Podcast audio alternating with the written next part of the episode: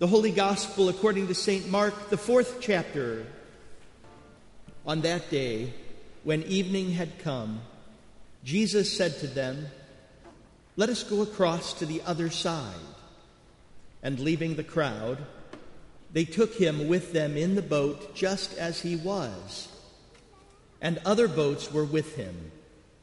And a great windstorm arose and the waves were breaking into the boat so that the boat was already filling.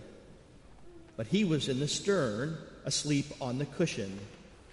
And they woke him and said to him, Teacher, do you not care that we are perishing? And he awoke and rebuked the wind and said to the sea, Peace, be still. And the wind ceased, and there was a great calm. He said to them, why are you so afraid? Have you still no faith? And they were filled with great fear and said to one another, Who then is this that even wind and sea obey him? This is the gospel of the Lord. In the holy name of Jesus, Amen. If you are in love with Jesus, then this is a bad time to break up with him. You are in the middle of the sea, in the middle of a storm, and your other options, frankly, are pretty limited. So breaking up with Jesus right now is just a bad idea.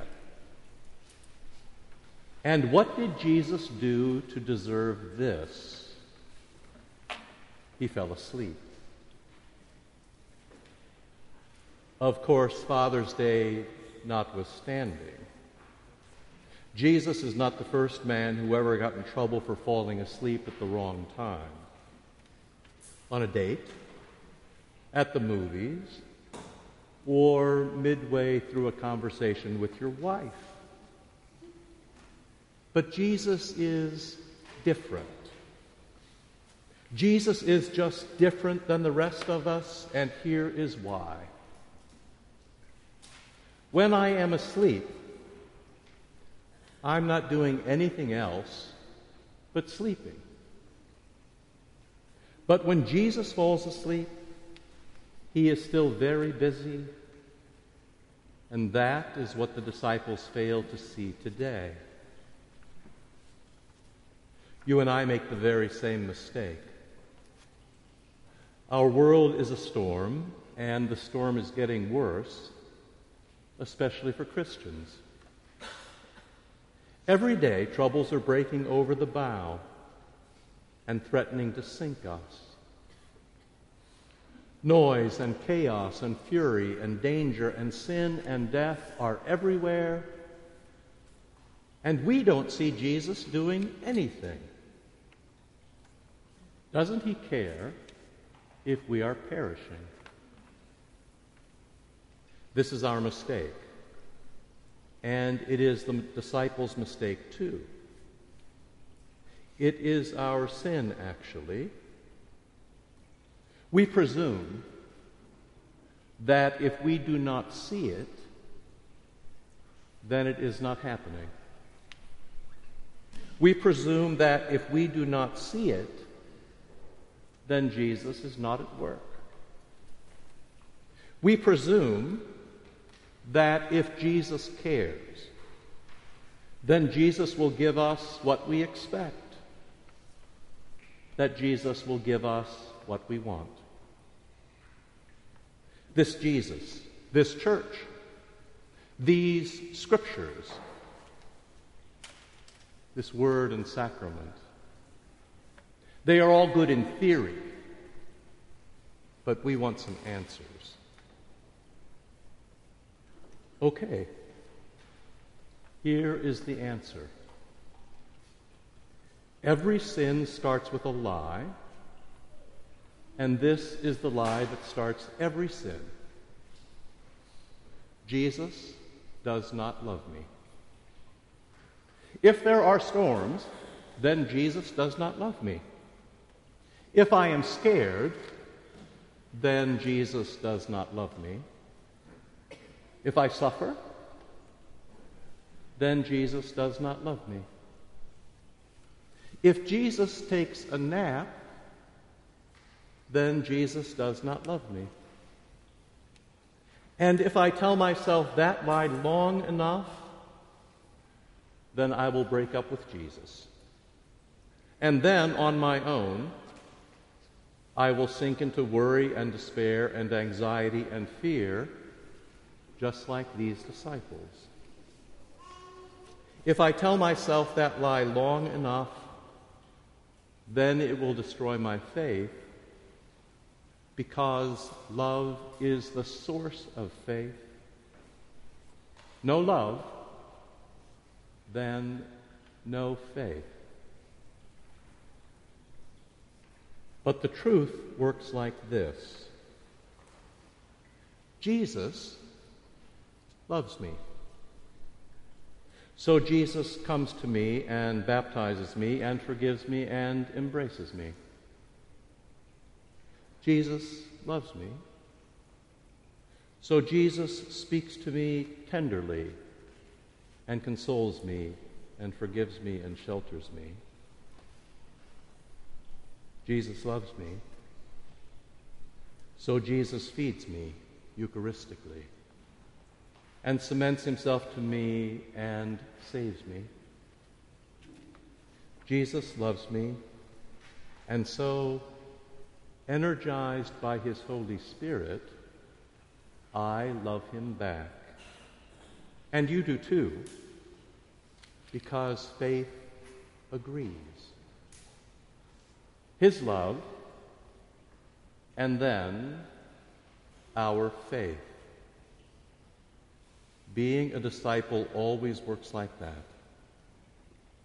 His love, and then our faith which agrees with all he says and does and follows him along his way.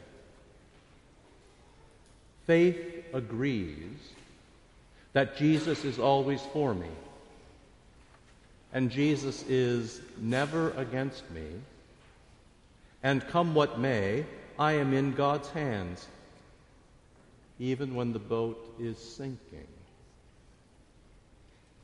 So let's retell this story in the way of love, with faith, which means we talk about Jesus and not about ourselves. After all, as Dr. Nagel used to say, faith cannot talk about itself. And now the story goes like this Jesus loves his creation. And Jesus wants all his children home again, including you and including me. So when Jesus saw that his world was a mess, he came to fix it personally. To stare down evil and demons and sickness and storms and to make wrongs right. Jesus works by love. Jesus works by faith. Jesus works through words and sacraments. Jesus works in ways that we cannot always see, but Jesus is still working. And sometimes what Jesus wants in the middle of our storms, when everything is threatening to sink us, when we are surrounded by noise and chaos and fury and danger and sin, sometimes what Jesus wants is for us to share his pillow, to relax and lie down and join him for a nap and not be so afraid. To dream about his love for us and to have a little faith because even as he sleeps, Jesus is still very, very busy fixing things, whether we know it or not.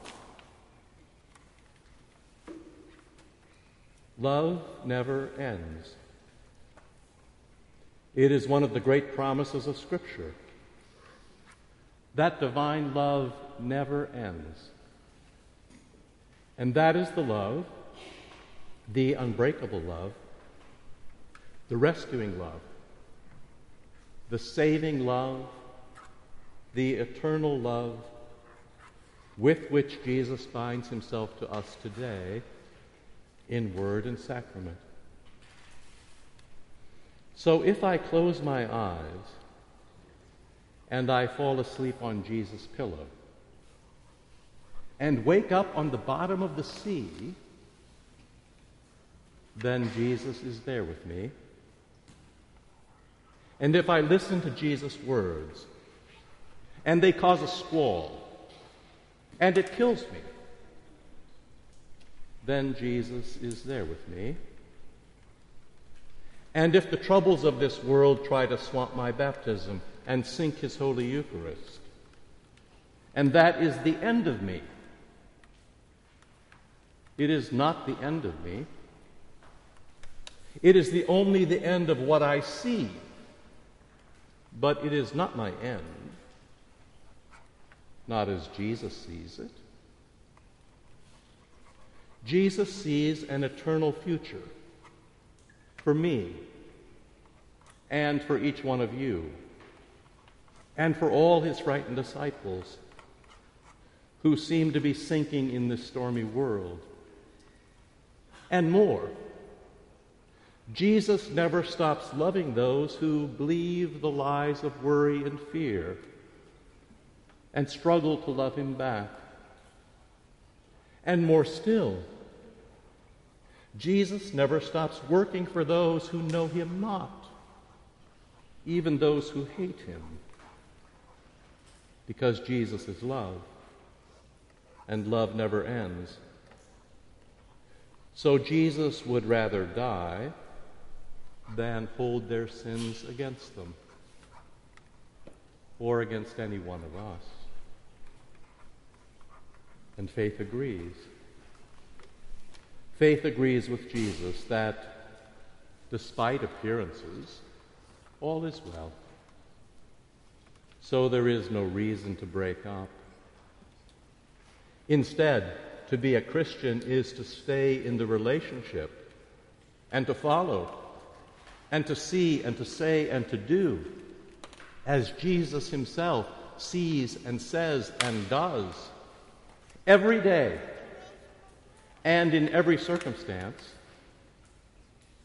So, next time your boat is on a stormy sea, try a nap on Jesus' pillow and then see where you land.